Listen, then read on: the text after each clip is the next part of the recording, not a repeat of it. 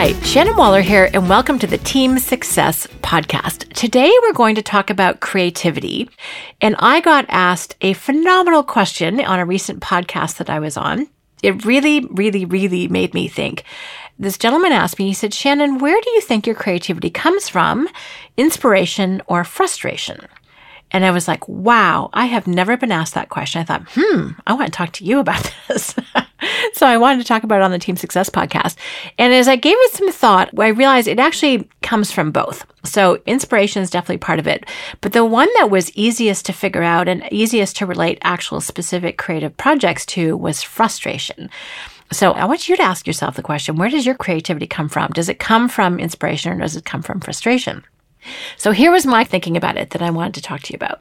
So if I think about, okay, why did I write the Team Success Handbook? Why did I write Multiplication by Subtraction? Why did I even create the Strategic Coach Team Programs in the first place?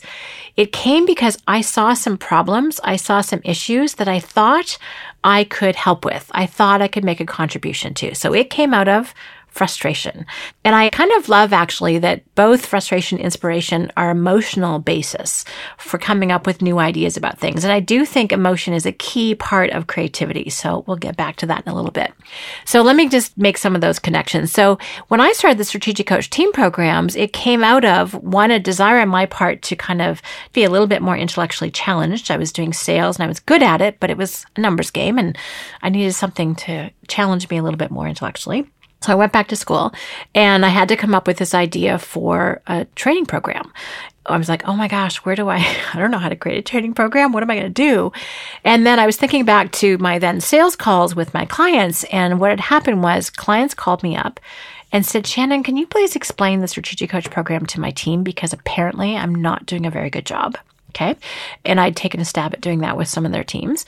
And then a couple of times team members called me up and said, what have you done to my entrepreneur? They're acting differently and they want to know why. So that was enough. I don't need a lot of information before I start things, but I put those two things together and came up with as a project, a one-day team workshop for the team members of our clients at Strategic Coach to help them understand what their entrepreneurs were up to in Coach. Because all of a sudden they started taking more free days and they started having these things called focus days and they wanted to do their unique ability. And the team was like, what's a free day and why do you want forty of them?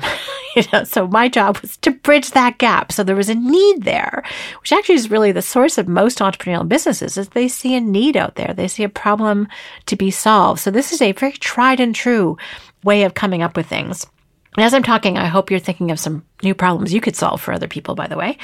And then when I, the Team Success Handbook came out of the Entrepreneurial Attitude exercise, which came out of that one-day team workshop, because as I was coaching things like the Entrepreneurial Time System and Unique Ability, it was sinking in about an inch, maybe less. And I thought, mm, there's something missing. And what was missing was the mindset, the attitude behind who you needed to be as a team member to have this make sense. So I identified twelve behaviors. And this was in cooperation and collaboration with my teammates, looking at our company, which team members were really successful, which team members do we know on our clients' teams that were great, and what attitudes did they exhibit? And we came up with twelve.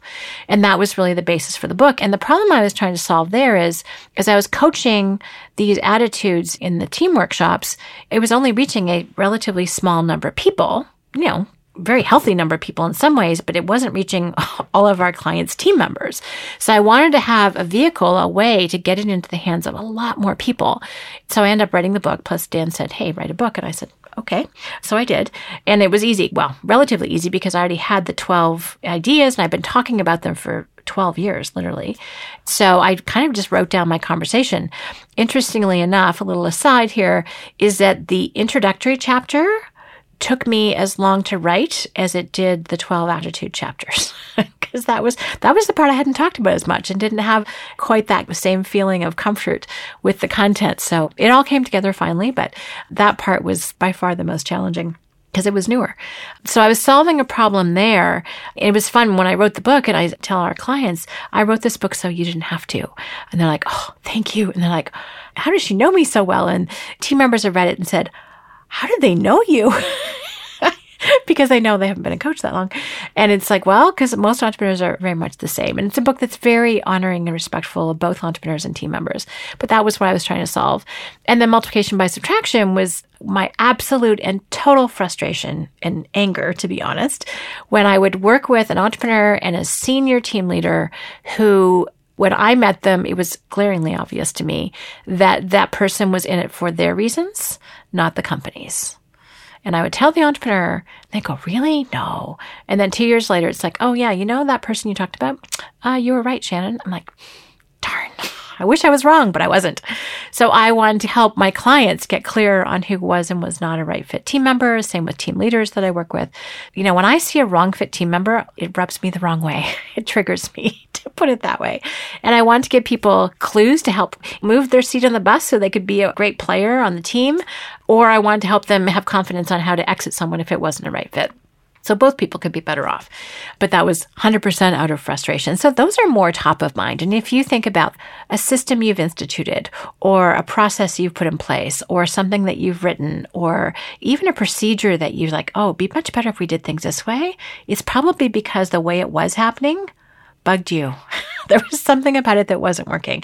So I think frustration is awesome as a source of raw material for where to look at how to make things better, and not from the complaint side, but from the raw material side. You know, in our strategy circle, our tagline for it is obstacles are actually the raw material for achieving your goals. And I think that is so true. So when we look at obstacles, we're like, not as like, oh, they shouldn't be there. They're just irritating. But really like, oh, this is something to be transformed. This is an opportunity for creativity. This is an opportunity for me to come up with a better way to do things. Yay. This is awesome. This is a way for you to contribute. This is a signpost. Take it. Go in that direction. So I think our perception and how we look at those things actually can totally shift our mindset. And when we shift our mindset, we can take much more constructive action.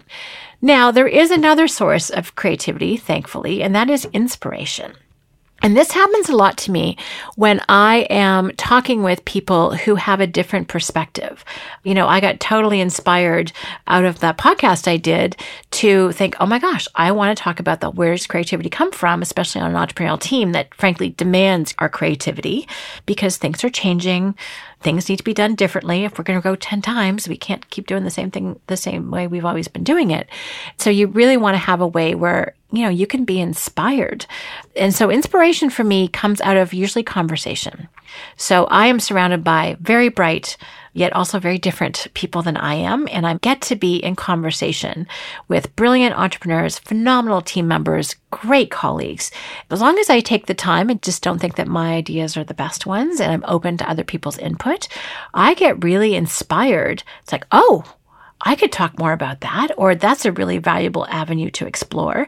And I notice sometimes if I get too isolated or I just get too focused on delivering and I'm not actually getting any input, if I don't have time to read, that's a big thing for me. If I don't have time to read and take in new ideas, I feel kind of empty. So actually one of my I actually call it one of my unique ability activities is learning. What's nice about that is when I take stuff in, I also curate it because I know what I like and what I don't like and what I think is useful for my audiences and what is not. And then I share that information back. It could be anything from posts on Facebook to podcasts with you to I love being in workshops with Dan because how I get ideas for our Inside Strategic Coach podcast is from stuff he said. Or I'm like, oh, I want to pursue that idea. Let's have this be our next conversation. So when I'm around smart people, and again, that can be in book form, that can be in workshop form, that can be in just in the hall conversation, I get inspired. Dan Sullivan talks about this a lot. He says, people need to take their ideas a lot more seriously. And that's kind of what I want to encourage you to do out of this conversation is to take your inspiration or frustration seriously and use them as raw material for making an even bigger contribution. That's kind of what we want to do. We want to innovate. We want to improvise. We want actually to improve. And so you may not think of yourself as an innovator, but I guarantee if you were to look at the system that you are responsible for running and making sure that things go well, you could look at it and find some efficiencies. You could find some time savings. You could probably find some money savings. You could find some ways where, where people just didn't have to put forth as much effort. If you actually took that few minutes, say, okay, how could we do this even better? And that is worth a lot. Some people in our company are really good at bringing in new money, for which we're very appreciative. And other people, and I think of one of my colleagues in Chicago, Michael, who is one of the best negotiators I have ever met. He always questions the price. And I can name other people who do that. And even though I'm the Kolb profile, I'm a nine quick start, which is very negotiable, I am probably the world's worst negotiator. Someone gives me a price like in a market, I'm like, okay. And yet Michael has no qualms and no fear saying, mm, hmm, that seems a little high. Can you do better? I'm like, ooh, wow. And I'm just impressed, and I can't do what he, I mean, I could learn from him how to do it, but I think I would still have butterflies in my tummy as I had that conversation. He's fearless. And the amount of money that people have saved, that he's saved, that other people have saved, is incredibly impressive to me. And I think really both are super important. So I'm not just talking about how to innovate new money-making ideas. I'm also talking about how to save. And it's a different mindset, different skill set. Efficiency thinking is one way to put that. And I really appreciate that telling because I don't have it.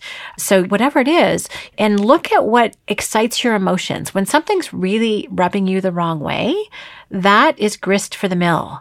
When something is getting you excited, pay attention to that and go, oh, can I write that down somewhere? So how can you take action on just building your creativity muscles? How can you get even stronger at this? Well, number one is write it down. I actually capture all of my ideas for podcasts on a Trello board.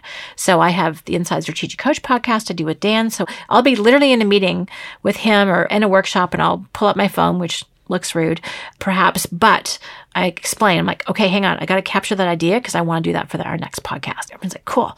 I can be out somewhere talking to somebody. I'm like, hang on a second, I want to write down that idea. So capturing it, taking it seriously, don't let it just float away. Don't let it be a soap bubble that pops. You want to actually take it seriously. And then another cool idea, and this actually came from James Altucher. A L T U C H E R, james altucher dot com is where you can check him out. And he has a really fun, playful idea. His way of putting it is, he calls it ideas having sex. He said, what you want to do is put a bunch of ideas together, and then they'll make new ideas. They'll be like rabbits. And if you put them together, they'll make more rabbits. So you want to do the same thing with your ideas. And I was thinking about this this morning. It's like, what I want to do is basically get a, you know, eleven by seventeen piece of paper and just put all my ideas on a page and just see what connections I can make. And Dan has always been really good at this. He said, okay, I want you to integrate what your thinking is. So integrate your ideas and see what new things pop out, you know, what new baby rabbits can be produced. And he has a really interesting habit that he talks about, which is really making a discipline in the morning to write down ten ideas. And then talking with a colleague who's doing some work with him, he said, yeah, the first four ideas are pretty easy. The next six are hard. So it takes some practice. It is a muscle that needs to be exercised.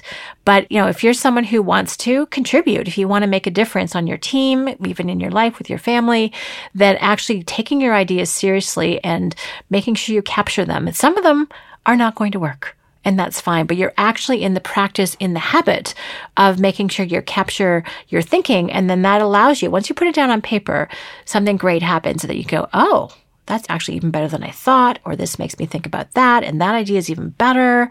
You start to make those connections. You start to winnow out the ones that frankly aren't going to go anywhere. That's all fine.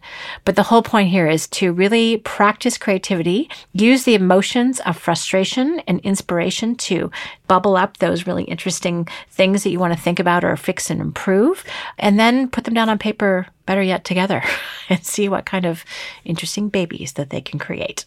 Okay. This has been a really fun conversation. I hope you've enjoyed it. I hope it has inspired you. I hope it has not frustrated you. So have some fun with this. Definitely take action. Let us know what happens at questions at strategic coach dot com. Thank you very much for listening. And as always, here's to your team success. Hi, Shannon here, and thank you very much for listening. If you like what you heard today, please take a moment to rate the Team Success Podcast on iTunes. And we'd love it if you'd share the podcast with anyone else who could benefit. If you're interested in learning more about the Strategic Coach program for entrepreneurs, visit us at strategic coach dot com or the Strategic Coach channel on YouTube. For free downloads and more team success strategies, visit team success handbook dot com.